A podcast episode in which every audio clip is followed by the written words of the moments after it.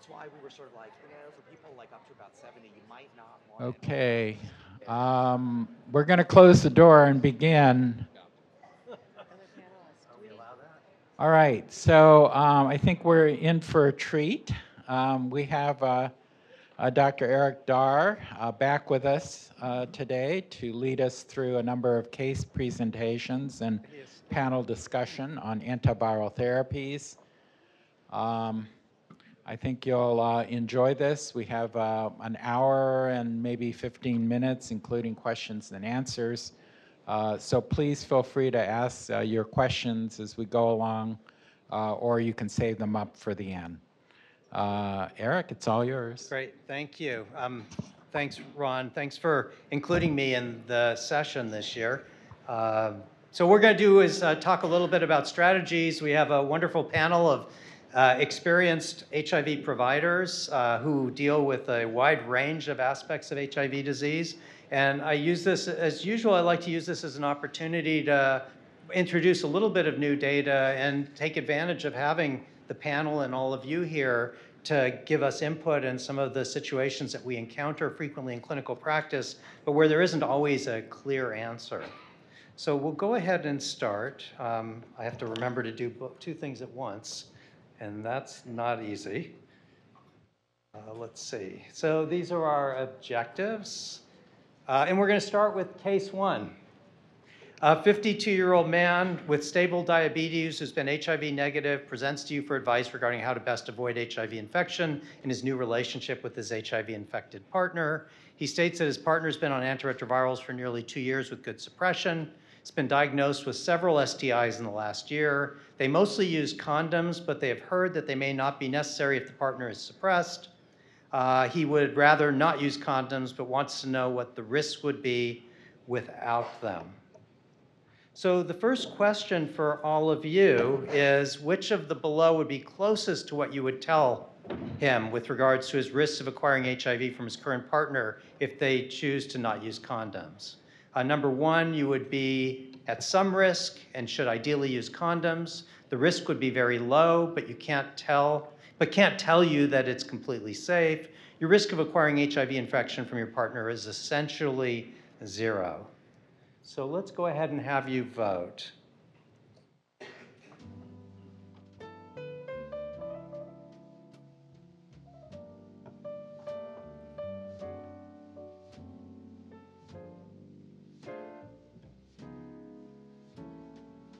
It's nice coming in now when everybody's used to the system. Good. Okay, well, it's actually a very nice mix, a good distribution. Almost half said the risk would be very low, but can't tell you that's completely safe, and about a quarter to a third in the other categories. Um, so I was going to ask the panel by show of hands if they agreed with the majority, but I'm not sure we have a clear majority. So maybe, Rafi, what would you advise somebody like this? Um, so this, this is sort of a little bit of a quagmire, isn't it? Um, because the data strongly suggests that if uh, an H I V-infected partner is on treatment and undetectable, and that's sort of the key component there, um, that the risk of transmitting in an M S M serodiscordant relationship is essentially zero. And the data is pretty robust. It's observational data. That's not randomized data. It's the partner study and the opposites attract study. Um, but we believe it, that there's an enormous number of person years of follow-up, and there have been zero transmissions. Of course, there's a ninety-five percent confidence interval around that, but it really is negligible. The question, of course, for this individual is, you know, could there be partners outside of that dyad that you know, that they would want to be careful about, and and when is the last time that the person was known to be undetectable, and is there a possibility that they're being non-adherent to their A R Vs? If those are non-issues, then it really is a negligible risk from my standpoint. How much time um, do you spend fixating on, I mean, the discussion with them about other outside partners is easy, and obviously you just have to take them at their word. Um, but the, the issue of, you know, a lot of attention has been given looking at cohorts of patients that are undetectable and what proportion are intermittently detectable, with fifteen, twenty, twenty-five percent being described. And uh, there was a wonderful presentation at C R O I where they talked about how empowering this is how robust the data is, and it's all true. And I think we all believe it, and we'll talk about there's consensus statements out there supporting what you just said, but then there's that reality, uh, which may be a little different than what you see in the cohort and observational studies. I don't know, how much time do you spend thinking about that or talking to patients about it?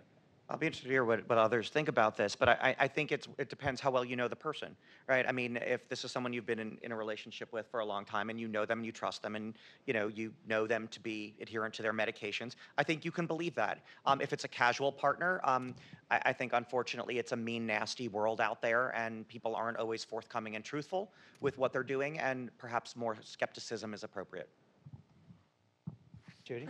I, I think it is um, important though to you know, to let people know that it is really true if you are undetectable, that you won't transmit, because that's a really powerful message. And we often kind of, you know, we have all these but, if, and, and, and people interpret that, that we don't really believe that that's true. So I think the first thing is you have to say that you believe, or that I would say is, I believe that that is true. Um, there are other issues. This person has had S T Is, and so there are other issues, and there are issues about other partners. But, but to really say fundamentally, we believe that if the person is undetectable, they won't transmit H I V. Okay, great. Let's go ahead and move on. Um, and this, so H P T N zero five two, everybody is aware of this, the randomized control trial that used um, treatment as prevention as an adjunct to safe sex practices, because they were all encouraged to do that. Um, the partner study, which was the cohort where they exclusively had condomless sex, but it was a cohort of people selected for because their viral loads were less than two hundred, and as Rafi said, the numbers are zero, and the opposites attract serodiscordant cohort, where they describe zero transmissions in a cohort with over twelve thousand condomless sex acts. And I, I think it's based on this data. Um, well, let me try to catch up. Based on this data that this sort of slogan has come out that I think is really empowering, and I do think there's no reason to shy away from it. I think I tend to agree with Judy that there's no reason we can't tell people that this is almost as close to truth as we're going to get, but there are caveats, and these are sort of individual issues they need to deal with. And then there's this consensus statement um, that says people living with H I V on antiretroviral therapy with an undetectable viral load in their blood have a negligible risk defined as so small or unimportant as to be not worth considering, insignificant, of sexual transmission of H I V. So it's a pretty powerful statement, and it's not just from any one of us. It's coming from a much broader group, and I don't think there's any reason to not share that. So let's now skip to a, a new scenario that comes up occasionally, and the partner is not reliably on antiretrovirals. Your patient is very interested in PrEP. Uh, he's asymptomatic, fourth generation antibody negative, hep B surface antibody positive, um, but he has diabetes and hypertension and a creatinine clearance of about fifty mils per minute. So these are the most recent um, guidelines, C D C guidelines from two thousand seventeen. Uh, clearly, whoops, sorry. Just having to do two things at once is going to kill me. Um, Do you need me to advance one? So is this not matched with that? Oh, I'm assuming that this is synced with that. Is that a faulty assumption? You know, you're right. That yours is synced with that. Ours isn't, but that's okay. Well, this is the one. This is the one that I'm. This is the one connected with that. Yeah. All right. Well, we can twist around and look. Yeah, we're fine. Oh, I hate it. Just So this isn't doing it. I can read it backwards in the mirror. There we go. I'll figure it out. It is in the mirror. It's just a little blurry. And backwards. Or at least it looks blurry to me. Yeah, well, then backwards. Which one's clearer, A or B? so, so these are the. Um, so now, so are you going to advance it for me, or I can just keep going with this? Okay. So you know, so here are the guidelines. Clearly, this is an individual now who meets criteria, and I think you know it's important to note that. Um, When the person's viral load is undetectable, if the risk is really zero, it's hard to make the case for PrEP in that setting. And the guidelines do speak to that in a footnote, that you would take into consideration whether they fit the high-risk population, but also the partner's antiretroviral status and viral suppression. Yes? Is the viral load defined as less than uh, the undetectable load defined as less than fifty or less than two hundred? Comments, thoughts? Good question. I mean, I think you would, ideally it would be less than fifty, but if you have the low level viremia that's not sustained of fifty to one hundred or one hundred fifty, I, I think I would still consider that suppressed. And I think partner study inclusion was less than two hundred. I don't know what proportion were fifty to two hundred. I mean, I think one thing that we didn't discuss is whether, if you knew that someone's in a discordant relationship, would you perhaps monitor a bit more frequently mm-hmm. instead of just twice a year? Would you consider every four months? You know, that's something to think about. Okay, so, um, but the guidelines also say that people who have a creatinine clearance of less than sixty shouldn't be offered PrEP for the most part. So the challenge for all of us and the question that comes up is what to do in a patient like this. So the options I have for you are to just go ahead and give T N O F or F T C once daily. Creatinine clearance is sort of borderline. Try T A F F T C.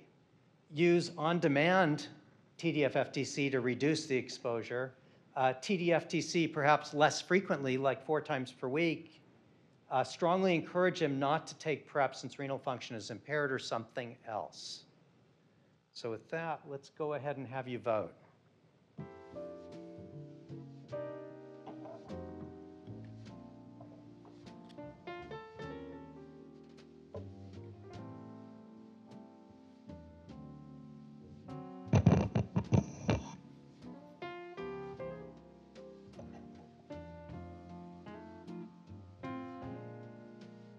Okay, great. Well, for a question for which I'm not sure there's a great answer, this is a terrific response from the audience. So uh, how many agree with the majority? No, just kidding. Uh, Tim, what would you do? Um, I, I actually picked at least, picked one. I uh, T A F F T C I would think about. I'm impressed with the animal model data, and uh, I think if this person really needed PrEP, I think I would uh, you know, have the discussion about the lack of data and consider using that so that not to really worsen the renal dysfunction. I mean, I suppose you could also do the on-demand, but for the on-demand, it really depends on how frequent the sexual activity is. And uh, you did use two T D F F T C very quickly, so you do get a high amount. Uh, so if they're having sex, unprotected sex regularly, or con excuse me, condomless sex regularly, Uh, then you can end up getting lots of doses of T D F F T C, which might be a problem for this person. It's a really good point, although that's where there's the most data, yeah. was people having frequent sex, although there is some data in the group with less frequent sex in that setting. Other thoughts? Any? How'd others vote, since there's no clear consensus? Doug? Um, so I actually went with T D F F T C once daily, just because you can monitor, monitor creatinine clearance, given the risk, given the data. I would talk to the person about the risks and benefits and monitor that person. I actually agree. That's what I would do is, is I would just suck it up, suck it up and, and monitor more carefully. Um, because, you know, if it starts to deteriorate, um, then we can stop it, and we haven't found irreversible renal dysfunction to date um, with this intervention. I, I just worry that T A F isn't going to work. I mean, it might work, it might not work. Um, it's a gamble. Um, and, you know, I think it's important to remember with this on-demand strategy, the requirements for entering the IPREGATE trial were also um, having creatinine clearance greater than sixty, and there weren't differences. I mean, it wasn't a direct comparison, but the event rates weren't different than in the daily um, uh, trial. So I, I don't know that that's going to be a, a solution. And you know, this four days a week um, thing, you know, it's it's gaining sort of popularity in the lay press, right? It's called T's and S's, right? Tuesday, Thursday, Saturday, Sunday, you take it and you try and, you know, get the four doses in that we think is associated with the highest levels of protection and maybe minimize toxicity. And, you know, there's no data for that. So, you know, in theory, it sounds attractive. You can get all the benefit and minimize the toxicity. But, um, you know, when we tell people to take PrEP every day, we're happy when they get it in four days a week. What's going to happen if we tell them to take it four days a week? Are they going to get it in less, and then the efficacy is going to fall off? So I'm, I, I think we need data on that before we can sort of cogently recommend that. Yeah, I, I mean, I guess it's really about risk and benefit, right? And so there's a risk of taking tenofovir when your creatinine clearance is less than sixty. And there's a benefit if it prevents you from H I V. So that's where I would have to say, how high is your risk of H I V here? What else can you do to mitigate it? And you really want to take a pill every day that might make you get renal dysfunction, and kind of work with the with the person directly on that, so that they understand that that there is, you know, that this is outside of what's currently recommended. But it, there might be some circumstances where that extra risk with monitoring is acceptable. Um, yeah, and I think the best way we can make that assessment is to just consider how much data we have for these various alternative strategies, none of which have been tested in this patient population. I mean, maybe their diabetes and hypertension can be better treated and their yeah. renal function would improve. So this is the model data suggesting in M S M that four days a week may be enough, but it is model data. Uh, and this is the Ipergay study looking at the two within twenty-four hours before and then twenty-four hours and forty-eight hours later. And as Tim mentioned, if you have sex frequently enough, you start over every twenty-four and forty-eight hours. And in this study, the, it worked, but the median number of pills people were taking was about fifteen per month. Um, so based on this, it was difficult to know how effective it would be in a population that weren't taking it on average every other day. Um, so they did do a post hoc analysis. It was presented last summer in the population of people taking it less frequently that suggested it was still efficacious. But again, it wasn't powered to look at this particular strategy in this population. So there are limitations no matter what. Nor do we know for sure that less exposure would markedly reduce the risk of progression of renal disease. So just a lot of unknowns. The one certainty, I guess you could argue, is how at risk the person is for acquiring H I V, and we would balance everything else around that. So let's move on to another case. This is a treatment-naive patient. twenty-nine-year-old man presents to clinic after having a routine H I V antibody screening test that was positive. A C D four was sent that's five hundred seventy. Um, the patient was immediately referred and understands that there are good treatment available, has insurance to cover costs of care, but would prefer uh, to defer therapy if possible. Uh, he has no past medical history, is asymptomatic, multiple different partners of unknown H I V status during the past year.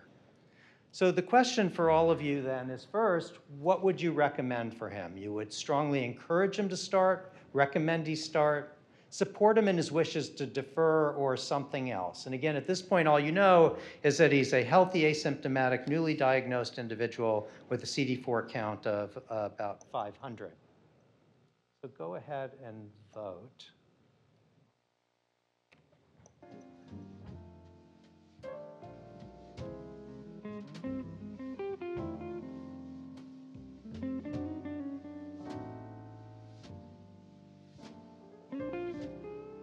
People are voting quickly. They must not have to think about this question very long. Okay, good. So the eighty percent would strongly encourage him to start therapy.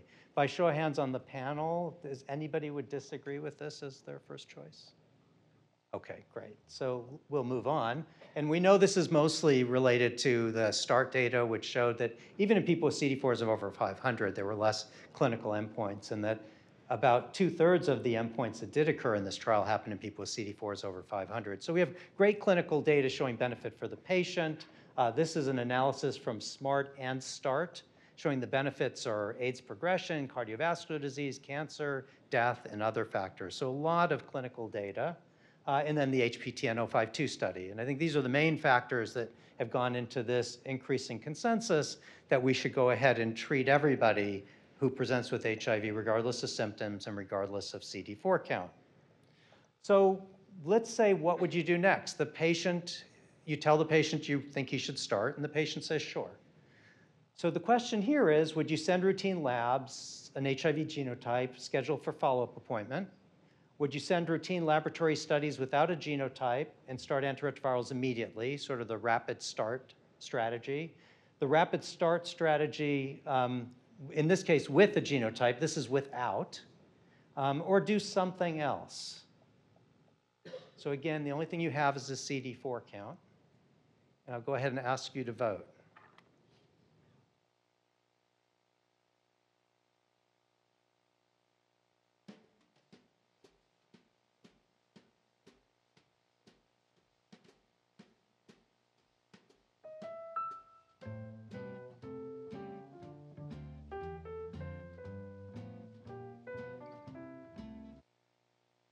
So eighty percent would send routine laboratories with the genotype and start antiretrovirals immediately.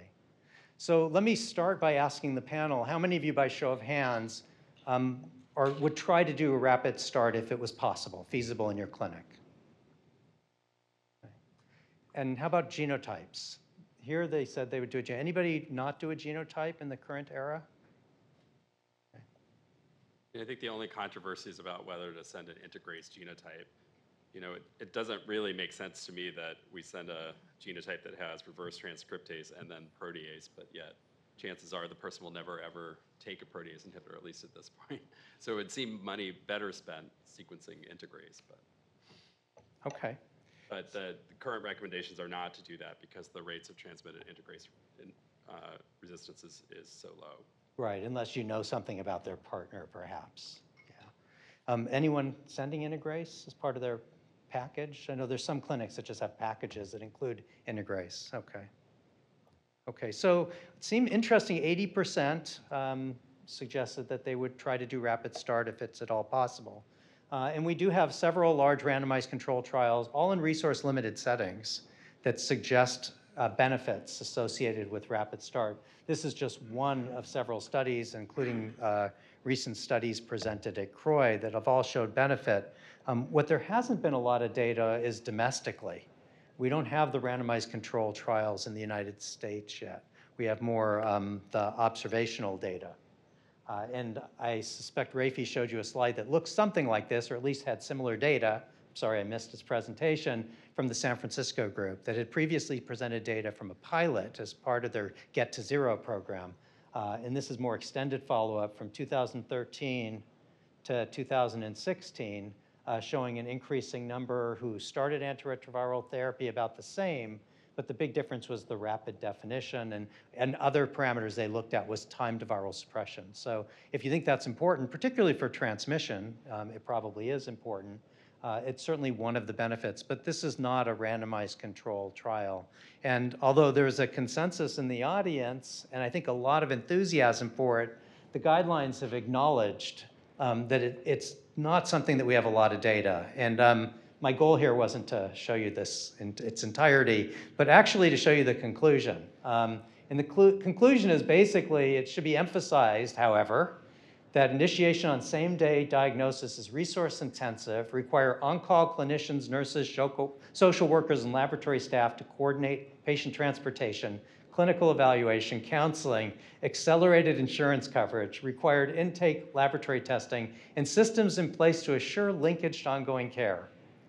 As these resources may not be available in all settings, uh, certainly aren't in my clinic, and the long-term clinical benefits of same-day treatment have yet to be proven in the United States, this approach should remain investigational.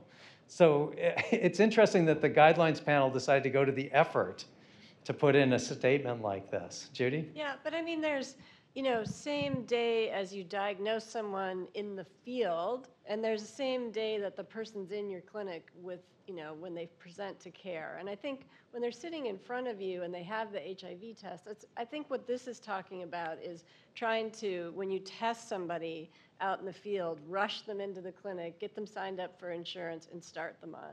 But I think when someone's sitting there, it's not, that's not so controversial about starting them. Yeah. And I, I don't although, although the data is still pending. But, but I don't think we're ever going to have a randomized trial right. of this. It's just be too, I just don't see that happening. Yeah, I think the big, the big difference between this and what had been traditionally routine care is that usually we have all of the data. We have the viral, we send the genotype because presumably we think it's important, we send the viral load, and we have all that information. We have a creatinine back and things like that. Yeah. And this is really moving ahead of that, since often they present to clinic without that information. They don't even all, usually don't even have a C D four yet. Tony?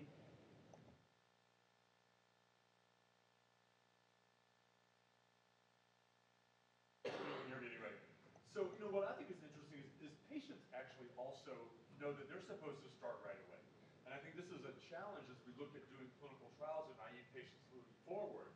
Um, you know, I, I've sat down and consulted patients and they said, aren't I supposed to start right away? Uh, should I really wait for three weeks? And, you know, they're still engaging in the same behaviors that got them infected to start with. And so I think that I'm still not working. I think that, you know, we're just looking at, uh, you know, what's the new paradigm going to be moving forward, because, you know, it's a different world today. No, I think you're right. In clinical trials, it's even harder because often the delay is much longer than just waiting until their creatinine and viral load comes back. Yeah, absolutely. Okay, so he decides to start on the same day. All of the labs are pending, although I decided in H L A, no, everything, viral load, H L A B fifty-seven oh one, genotype were all sent and are pending. All you have is a C D four and his um, consent to start. So what would you start him with? Two nukes and a boosted P I, and if it helps, go ahead and assume that the single tablet regimen is available. Uh, will be later this year, presumably. Two nukes plus raltegravir. I threw in doravirine. Judy will be talking a little bit more about this later. Uh, as a new N N R T I, assume it's available, and it'll be a fixed dose combination if it's approved with F T C T D F. Uh, T D F or T A F with the elvitegravir, T D F or T A F with dolutegravir, or bictegravir F T C T A F, the most recently approved drug, or something else. So remember the characteristics, high T cells, asymptomatic. Go ahead and vote. Now he's starting, his viral load is pending, his genotype is pending.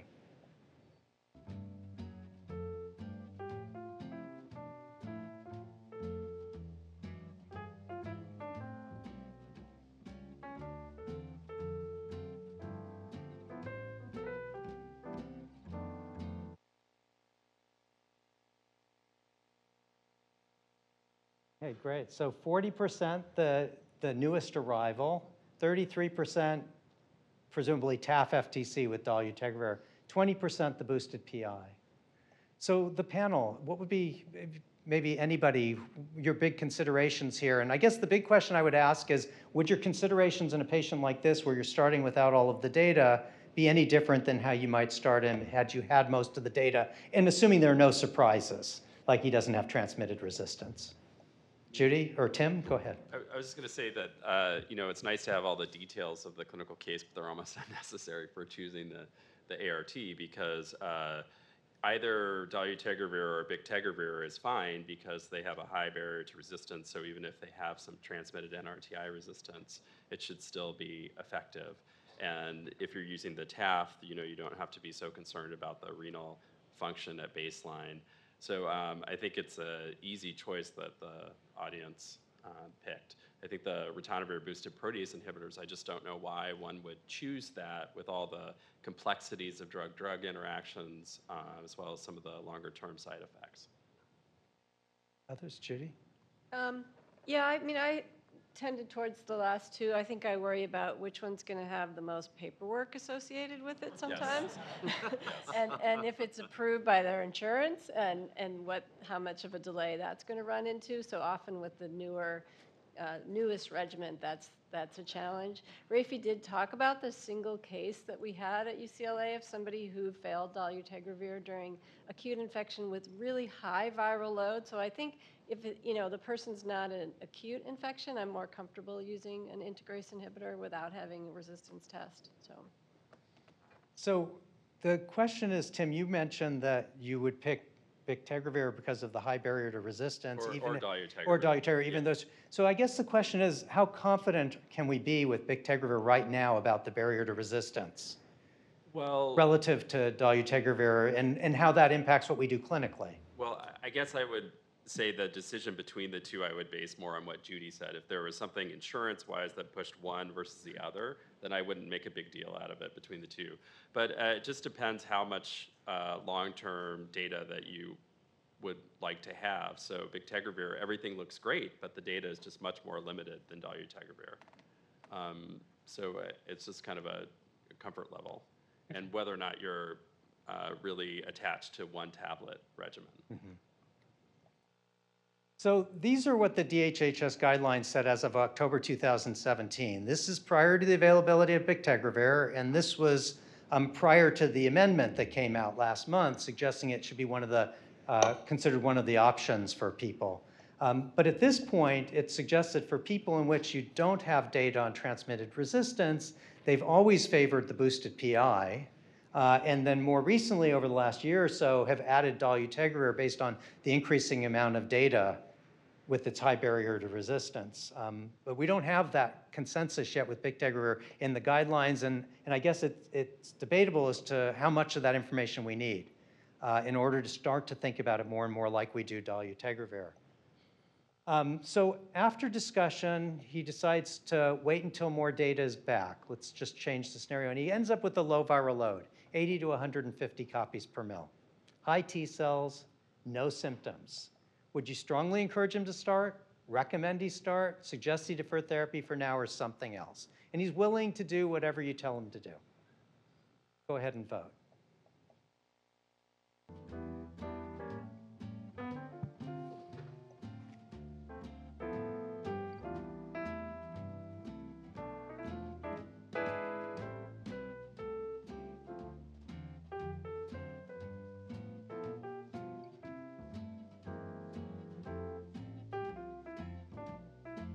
seventy percent strongly encouraged to start. How many people in the panel would have voted for or did vote for one? I don't know if you're voting for the first one. And two? Okay, it's a pretty nice split.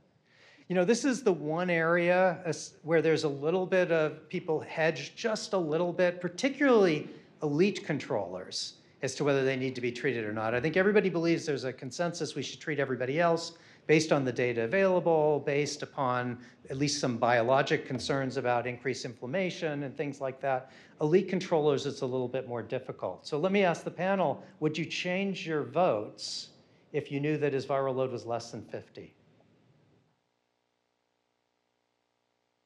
No. No. Judy? Probably not. Doug?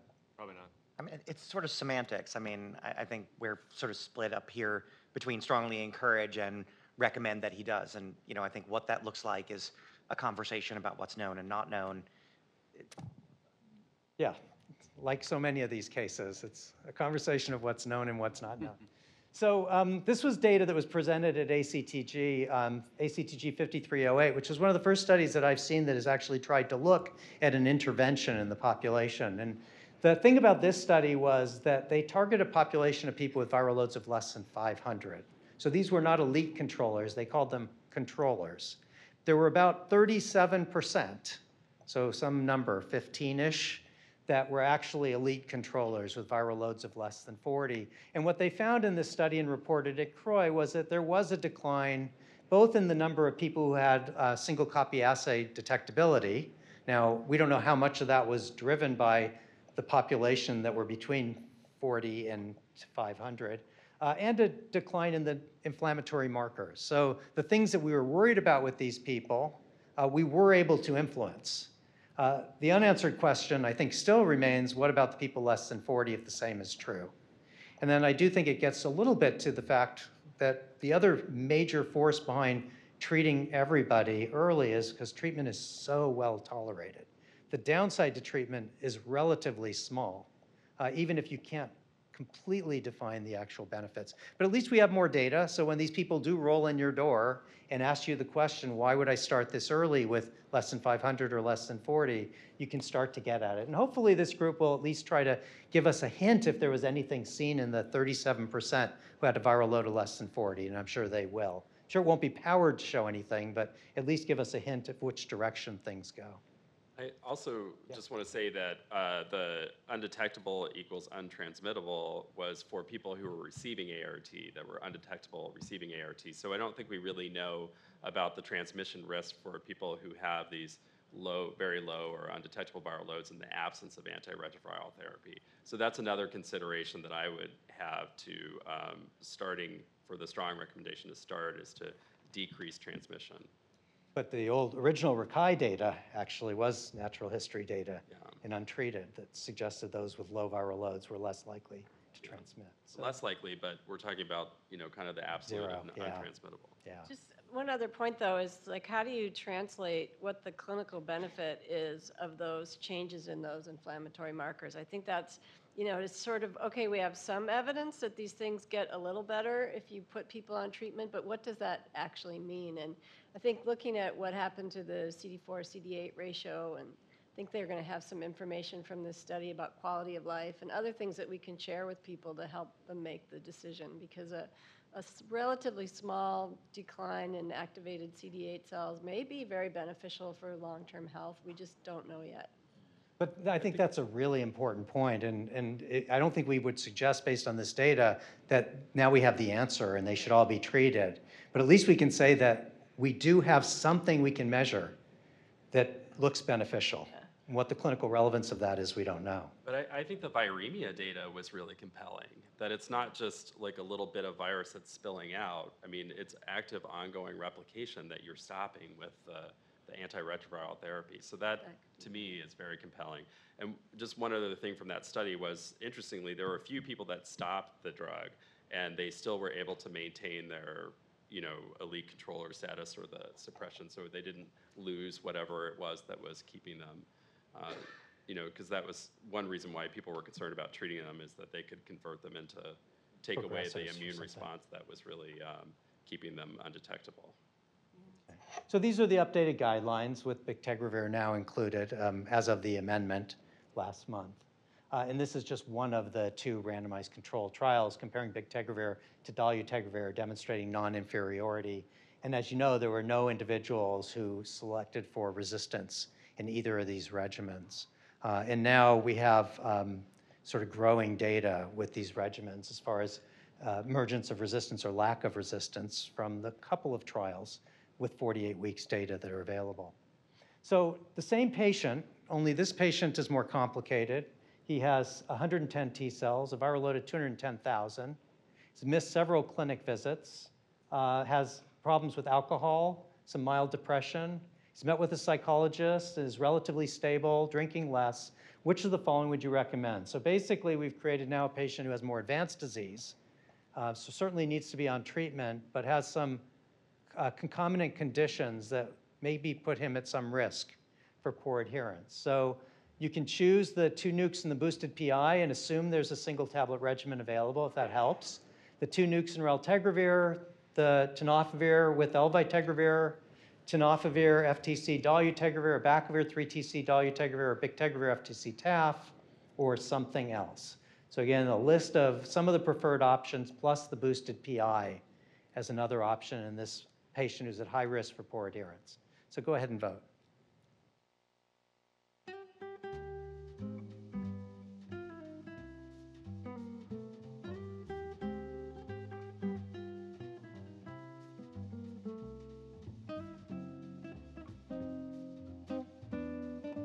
Sorry, I have my back to this side. I apologize for that.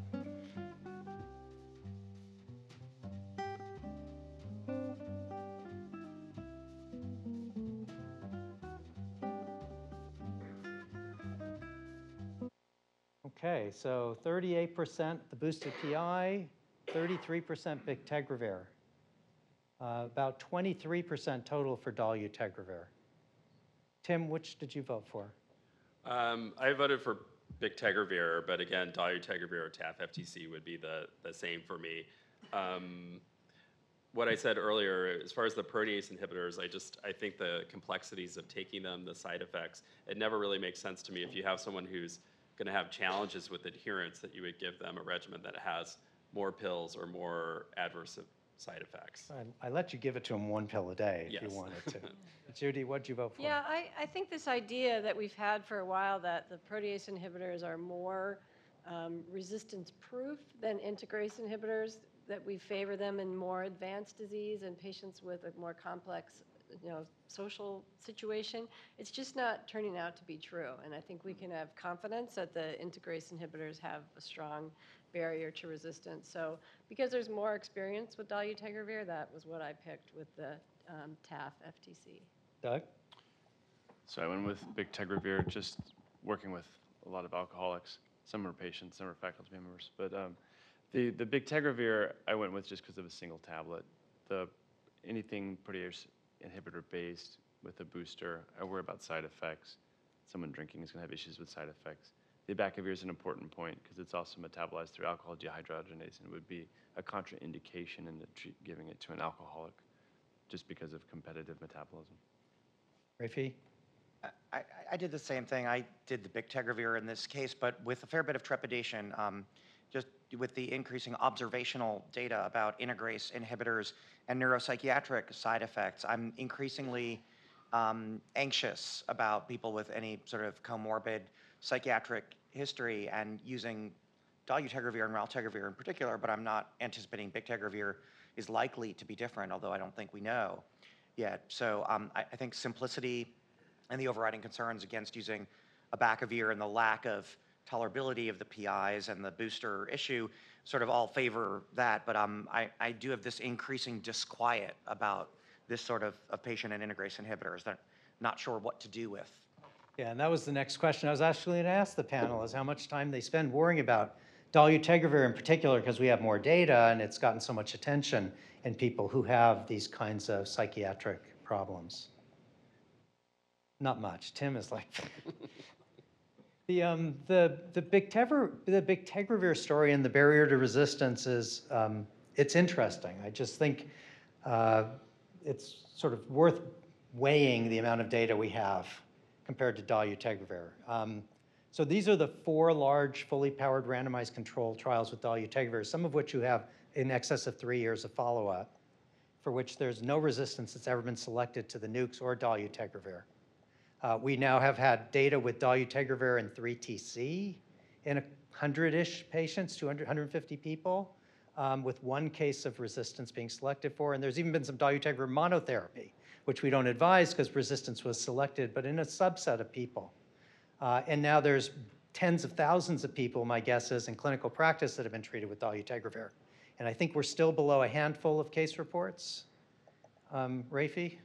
Of patients who fail first-line therapy with dolutegravir resistance, having had one of them. I mean, we're still less than five from the community. Yes. So the amount of data with dolutegravir, along with the in vitro data, is extremely robust uh, in med thousands and thousands of patients. Um, this is the amount of data with bictegravir, as far as I know. Two trials with forty-eight weeks of follow-up uh, with no resistance selected for yet. And people just in clinical practice starting it. Uh, we have the maintenance studies, and you know they like to point to those also for having not seen resistance, but you know most of those people do well.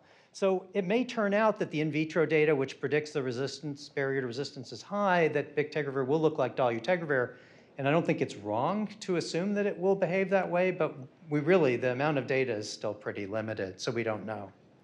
And then this is just some of the, one of the market, markable studies from the Dutch cohort, the Netherlands group, where they just demonstrated the number of people in clinical practice that stopped therapy with dolutegravir because of C N S toxicity.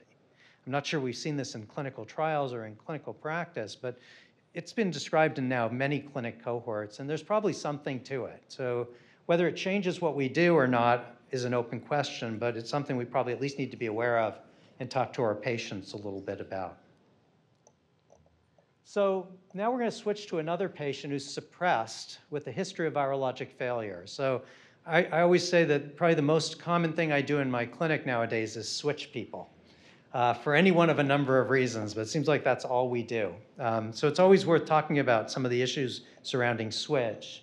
So this is a fifty-four-year-old man, well-controlled diabetes and hypertension, normal renal function, long history of H I V, previously experienced virologic failure with T A F for F T C efavirenz and had the K one oh three N and the M one eighty-four V mutation at that time. Subsequently suppressed for several years on boosted darunavir plus T D F F T C, and for the last year on darunavir cobicistat fixed dose combination F T C T A F with good tolerance. He's heard about many new single tablet regimens and wants to switch. Not an uncommon request. Uh, Hep B surface antibody positive, H L A B fifty-seven oh one negative. So the question for all of you is, which would you recommend? That he switch to a T A F F T C rolpivirine-based regimen. He had the K one oh three N, not, um, which it, in itself doesn't confer resistance to rolpivirine, uh, but he did have M one eighty-four V. The elvitegravir Kobi-based regimen, dolutegravir, abacavir, three T C. The new single-tablet dolutegravir rolpivirine for maintenance therapy. Tell him there are no good single-tablet regimens for him, and he should hold out for the new fixed-dose combination with darunavir, Kobi, F T C, T A F. tell them there are no good single tablets for them, but, you know, dolutegravir and T A F F T C are two small pills and a good option. Uh, and I actually don't have bictegravir T A F F T C. So let's switch that out. Instead of something else, let's have G be bictegravir T A F F T C. So let me have you go ahead and vote. So again, it's a patient who has some comorbidities that are well controlled, history of viral failure with one eighty-four V and one oh three N, who would like a single tablet regimen if possible, but is otherwise doing great.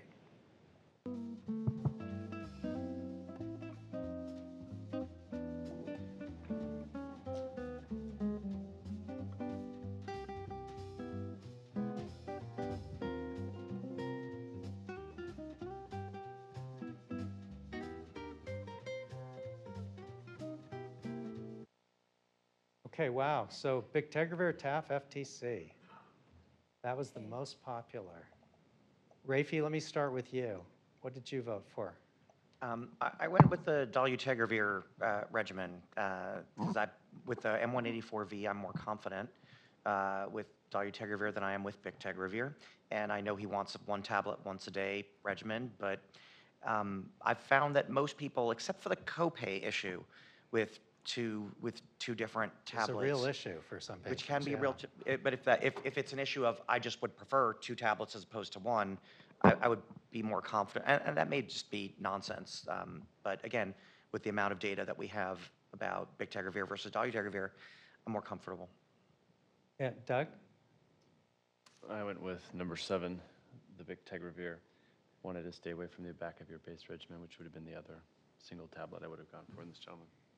Judy? Yeah, the other thing I would have checked about were um, any GERD or N acid mm-hmm. or need for uh, for That's those things, because that, that, that can be a, a problem with it, um, thinking about dolutegravir, rilpivirine. Um, I went with the bictegravir regimen. Great. Tim? Um, I, I, I think I would offer the dolutegravir, rilpivirine, or the bictegravir regimen, or the dolutegravir T A F F T C regimen. I think those would all be fine. I think it's important to note that I would not feel comfortable with the abacavir three T C dolutegravir because the M one eighty-four V does confer some resistance to abacavir, and that could potentially lead to resistance, although we don't have data. And the same with the elvategravir regimen. It, you know, you could have resistance develop more easily to that. Yeah, in reality, if you, you know, you look at all the switch studies, right, and there have been now so many large, fully powered switch studies, none of them would exclude this or include this patient. He would be excluded from every single one of the studies, whether it makes sense that it would work or not. So we're left to sort of extrapolate from the data that exists. Um, I mean, the only thing that we do have was the switch Merck study, where people had N R T I resistance and were put on raltegravir and nukes. And they did poorly because they developed resistance to raltegravir. So I think that concept we know.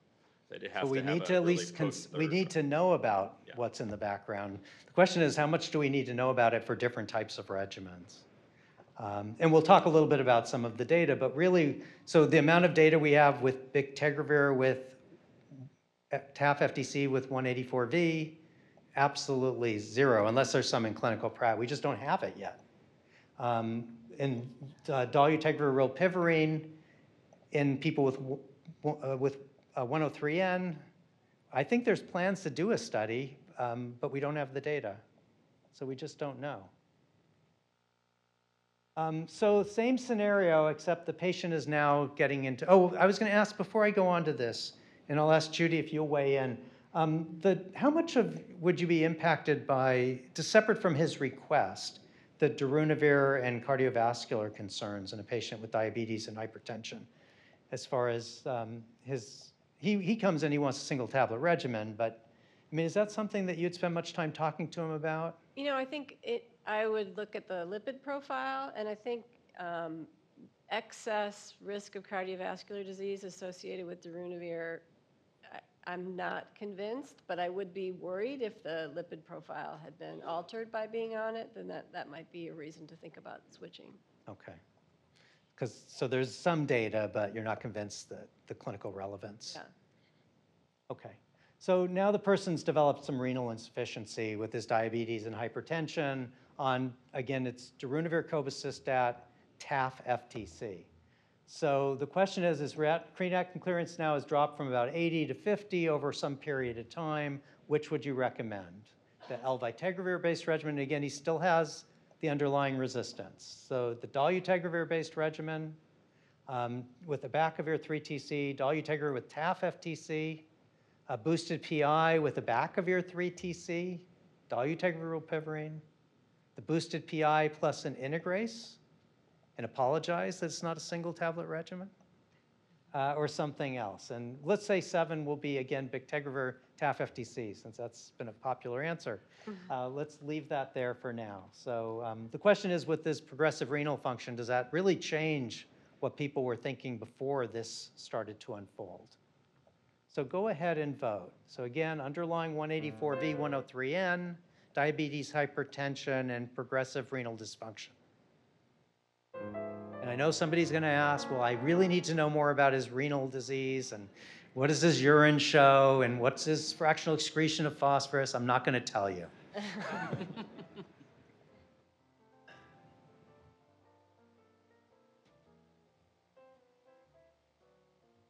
Okay, so T A F, F T C, bictegravir. Tim? Um, yeah, I, I, I think that you would want to have the person on a T A F-based regimen. I think you would want to avoid the boosters, because I don't think we have enough data about the role of the ritonavir or COVID to increase the, the levels of tenofovir, even with T A F, and what effect that might have. So I think you'd be better off avoiding the, the boosters. So you'd say that even though he's developing progressive disease, and it may be from his comorbid conditions that have nothing to do with his treatment, we want to minimize what we may be contributing to it, and at least right now, let's focus on the fact that the boosters may be contributing along with the yes. I mean, I, I suppose it might raise the possibility of the dolutegravir rilpivirine a bit more as a possibility, just to avoid that issue altogether. But I don't think that there's really any data to show to suggest that the T A F would be detrimental. And the one point that you know I always remind people is that the The T A F F T C only comes with twenty-five milligrams of T A F, uh, which we know with a booster increases the tenofovir levels. Uh, and in people with chronic kidney disease, it boosts tenofovir levels further. And we don't really have any data showing the safety of T A F at that dose um, with the booster in people with kidney disease. So it's just one more thing to worry about. It doesn't mean that's what's causing the problem. Yeah. Judy? So I think, I mean, it also is a a patient who a nuke-sparing regimen might be good, right? And you raised the issue about dolutegravir, rilpivirine, and the K one oh three N. I mean, the other thing you might do is dol dolutegravir with darunavir or some other two-drug combination. Yeah, so one abandons the tenofovir, the other abandons the boosted P I, and since we don't know which one's contributing the most, they're probably all pretty reasonable strategies. Right. Just to say, the K one oh three N shouldn't impact the dolutegravir rilpivirine efficacy. We just don't have any studies right. about it. Yeah, exactly. In fact, we don't have any studies in darunavir, ritonavir in people who failed any regimens in the past. So one would assume that if you didn't fail, the, you don't have resistance. Dolutegravir rilpivirine. One would assume that if you don't have resistance to either of the active drugs, it shouldn't matter. But the clinical trials are always very selective to avoid people with any history of failure in the past. Um, so. Oh, yeah. No, I was just going to say, I, I still went for the dolutegravir two tablets. You did. I'm, I'm holding out, um, okay. even with the single tablet regimen, you know, for a little while till we get more data. Yeah. So just to remind everybody of the amount of data we have for T A F in people with chronic kidney disease, uh, it's approved to creatinine clearance it down to thirty in all formulations um, based upon the P K data, the fact that the tenofovir levels are still much lower than T D F, even in people with normal renal function. And this single-arm open-label study of people who had creatinine clearance of between thirty and sixty-nine who got switched to L-vitegravir, cobicistat, F T C, T A F, and then were followed for a couple of years, and their um, creatinine remained stable. So the limitations of this study is always that, um, one, we don't know what would have happened had they not switched therapy, because there was no control group. These were a relatively stable population of people to begin with. And the other one is, again, the T A F dose in the fixed dose combination with L-vitegravir is only ten milligrams, uh, not twenty-five. And that certainly does affect the level. So the data is limited. It's just something to be aware of. And then the abacavir story, and Judy, let me pick on you again. Just where are you with abacavir and cardiovascular disease in a patient like this with kidney disease, diabetes, hypertension? And I'm sorry I didn't tell you his lipids. No, that's okay. So, I mean, I think that that has always been a um, concern, and on the package insert, I think, to be concerned about that in people at high risk. And at C R O I this year, we heard some data about platelet function, and people switched to abacavir, and evidence that the platelet function went in the direction to be more reactive once they made the switch. Um, so that is kind of increasing evidence for a potential mechanism. There's still a few holes in it. Um, it'd be really nice to see that changing when you started abacavir, not just when you stopped it. But I, I think that we, when you have alternatives, um, that would be the patient that I would look for the alternatives. Because this has traditionally been the default drug for people with kidney disease. But now with T A F and other options perhaps that don't include tenofovir or abacavir, I think we have other ways to go. And I guess the other, the N A Accord published the their data in J A I D S in the last month, also suggesting an association. So there's quite a bit of data, but we don't know for sure. Uh, this is the D A D data for darunavir that Judy wasn't terribly worried about. And if she doesn't worry, I don't worry. So I'm gonna call all my patients who I told to worry to tell them they don't have to anymore. I mean, there is a modest difference. And then you guys saw, in, uh, you and Rafi in fifty-two fifty-seven in the sub-study, right? Well, we saw a reduced risk with atazanavir relative right. to the um, raltegravir and darunavir. But that was for carotid I M T, not for right. clinical events. And then um, this is the Dawning study. This is really the one really good data set that we have that um, gives us a hint about the use of dolutegravir with only one active nuke. So a patient with M one eighty-four V, for example. Now this was for salvage therapy and people failing. So one would assume that if it worked well, that you could take people failing with M one eighty-four V and put them on dolutegravir with one fully active nuke and they had eighty percent suppression. One would assume that you could maintain suppression uh, as a maintenance strategy, but we don't have the data.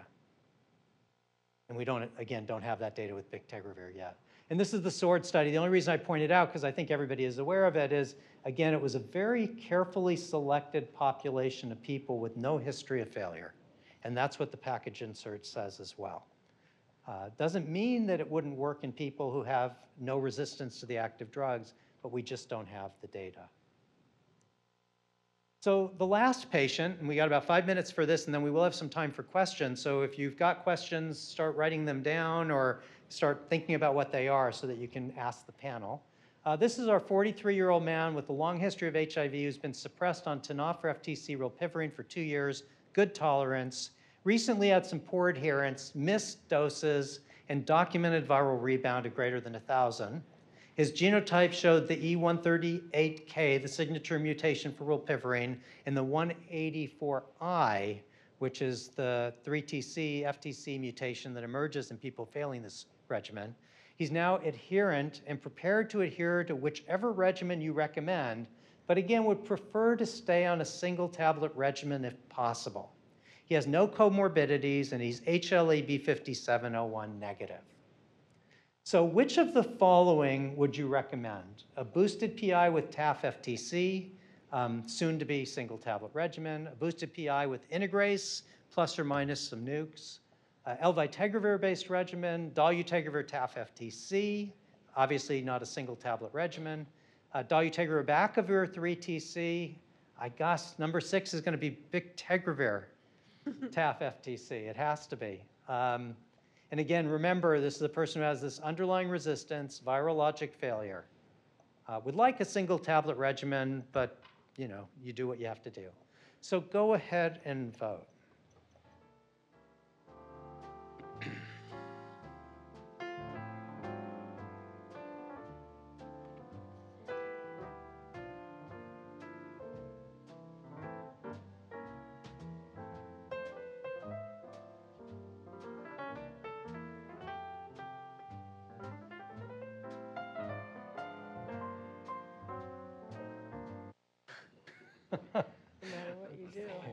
fifty percent Bictegravir T A F F T C, um, then twenty percent dolutegravir, well really forty-five percent some dolutegravir-based regimen. So it's sort of a split between Bictegravir and dolutegravir. Um, Doug, you want to go first? Tell us what you voted for. So I was in the something else category again. Um, well, I think all of the reasons that have been stated previously. Okay. Rafi? Um, I, I'm sort of a one-trick pony. I'm a dolutegravir T A F F T C kind of guy for really the Dawning reason in this particular case. It yeah. fits that sort of study profile better, and I just don't know about Bictegravir. So he pushes back a little, and he says, you know, um, sixteen percent of a pretty sophisticated, experienced audience said I could get that dolutegravir benefit you're talking about and do it with a single tablet regimen, which is what I really want. Can I have that?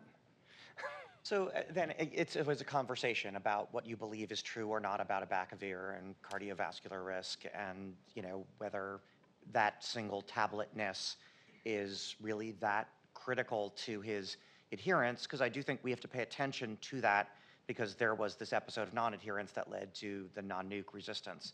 So if that's going to be the issue that makes the difference, I think then a conversation about knowns and unknowns of abacavir risk are appropriate. But I, I tend to shy away from abacavir.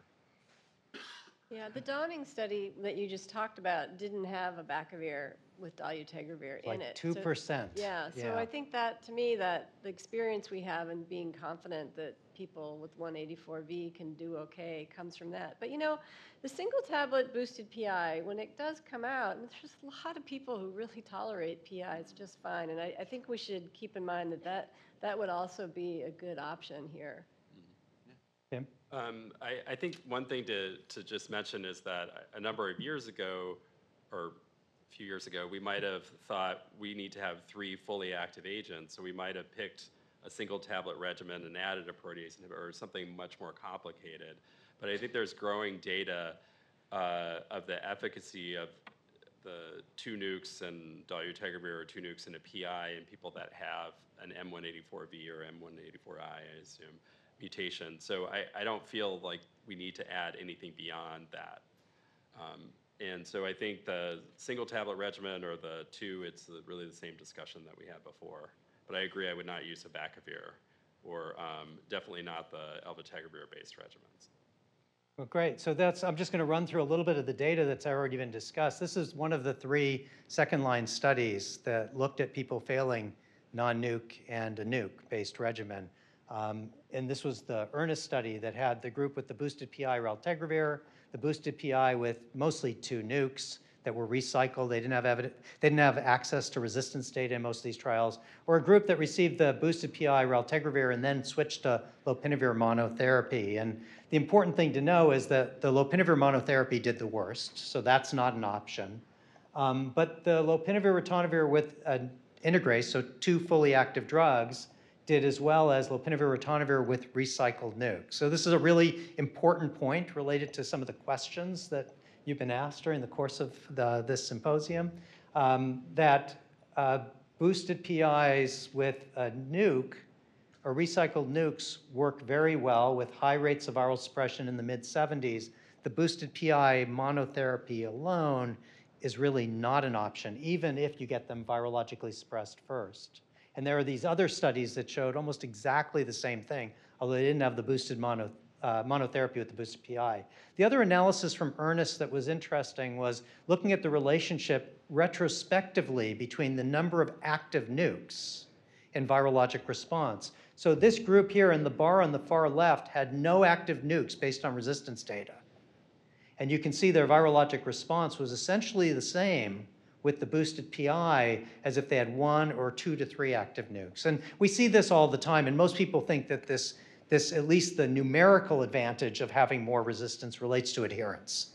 People adhere more, select for more resistance, but it makes a strong case that the boosted P I with even recycled nukes, without active nukes, appears to be a very effective strategy. And I think this has really influenced the guidelines for first-line failure, and probably you could extrapolate it to anybody who's failing who still has a fully active boosted P I. And then the Dawning study, which came out last summer um, after an interim analysis resulted in it being stopped, tried to look at whether all paths after failure need to go through a boosted P I. It was the first study to do this, and it compared head-to-head lopinavir ritonavir with two nukes versus dolutegravir with two nukes. And the important difference between this study and the other three was they had real-time access to resistance data.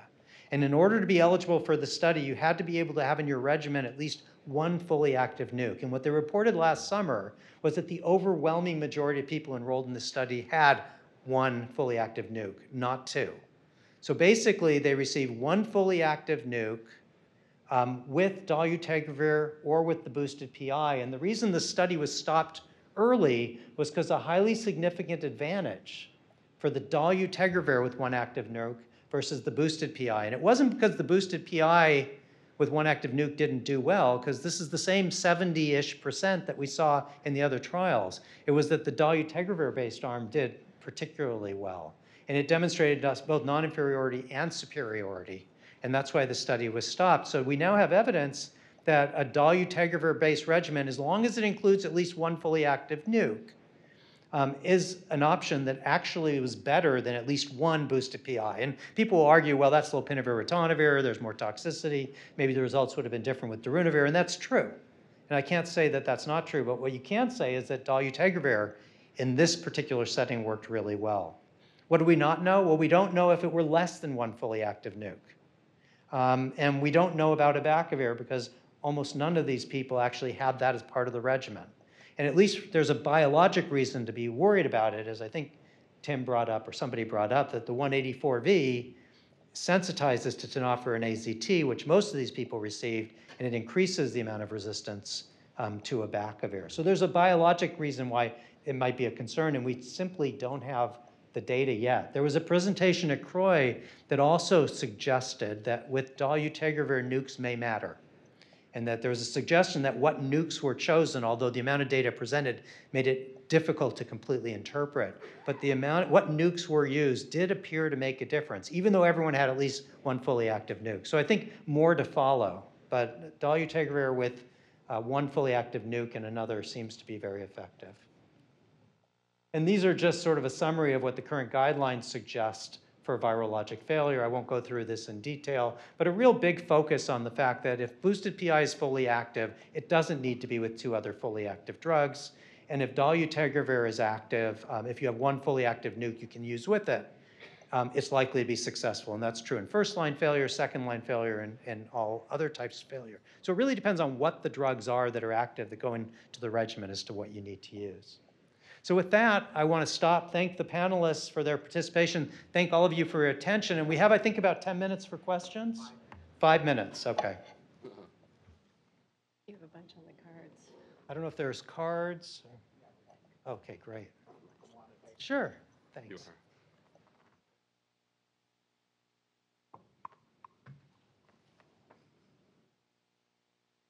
So this was a, a question. The patient's viremic, poor adherence. It's like the patient I described.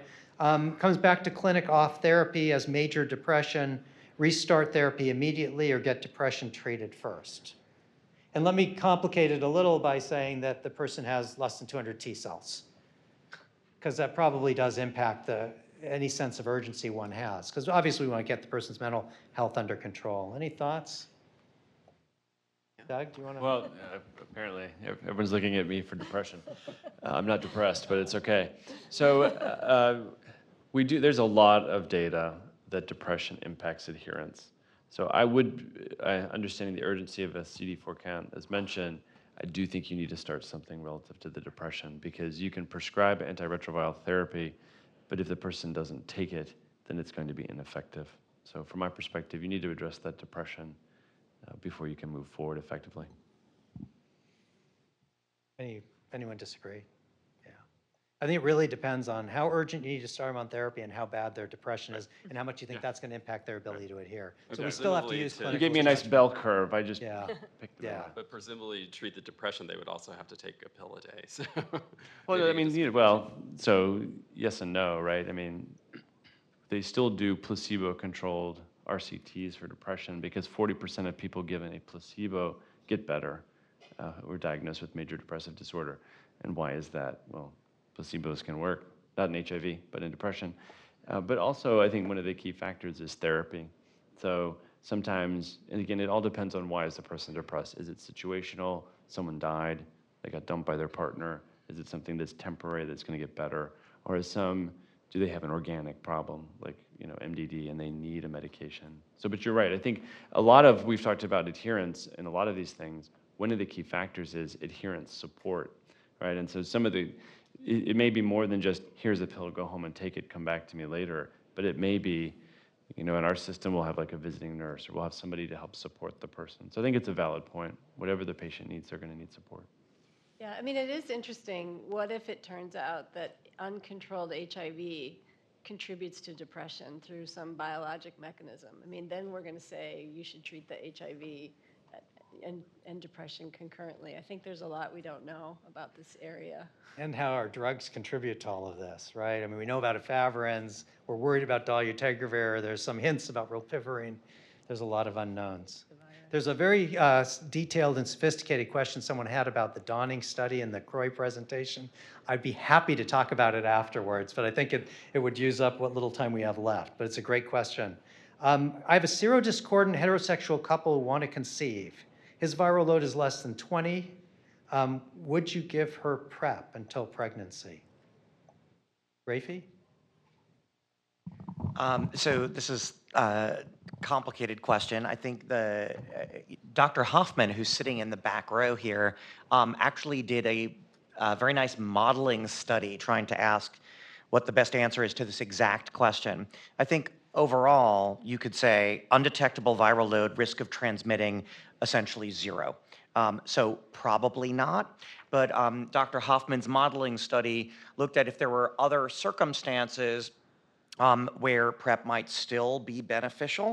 And what she found, and I'm going to get this wrong, so Risa's going to have to get up and speak, um, is that when intercourse was happening throughout the entire ovulatory cycle, the risk of transmission, even in these cases assuming transient blips and or non-adherence in the positive partner, um, uh, still warranted that person, uh, the negative partner, being on PrEP. But when Um, intercourse was timed specifically during the period of ovulation, um, there was no additional benefit, and PrEP probably was not indicated.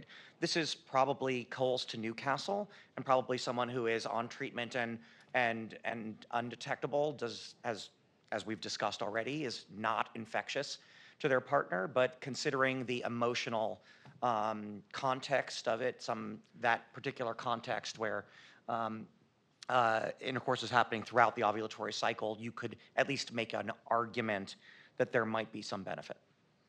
And again, this probably isn't related to this specific question, but there was a lot of um, attention given to a presentation at C R O I and a paper published simultaneously in J I D showing the increased risk of transmission uh, during pregnancy and postpartum.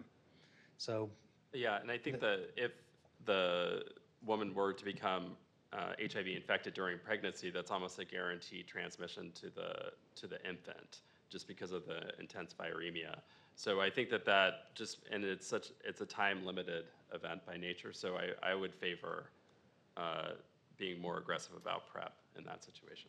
We do have a little bit of limited data about the safety um, of T D F, F T C in pregnancy and to the newborn infant, and including through the breastfeeding period. So um, one more question, real quick one, I think. Patient, because we see this, patient adherent on Prescobix, Descovy, sorry about that. I'm just reading the cards for the, the C M E people. Darunavir, cobicistat, T A F, F T C. Uh, viral load at about one hundred, never undetectable, genotype pan-sensitive. Would, uh, would Bictegravir, F T C, T A F, and Darunavir, cobicistat be an option? So for, for someone with persistent low-level viremia. Yeah, so basically switching them from a boosted P I and nukes to something else, whether it's an integrase inhibitor and boosted P I or anything else, whether that's the right strategy, or do we just let it ride and monitor? I mean, I think I would focus on uh, really understanding if they're having challenges with adherence to that regimen, and if that's the case, then I would make a change. Or make a change just based on the other reasons we change people off of protease inhibitors, and then see what happens. But I don't think there's really any data to, to say that switching A R T around in that situation is going to lead to better viral suppression. Yeah, most of the data suggests that it probably doesn't. Obviously, everybody's different, um, but that's what the guidelines actually have for several years now weighed in on this issue because it's common enough. And it does seem to happen more with boosted P Is than other regimens. Um, and that although there's a lot of mixed data as to what the clinical relevance is, most of the data suggests these people aren't progressing and most aren't developing resistance and that they probably can be followed. But making sure they're adhering, making sure there are no important drug-drug and drug-food interactions. Okay, I do think we're out of time. Thank you all very much.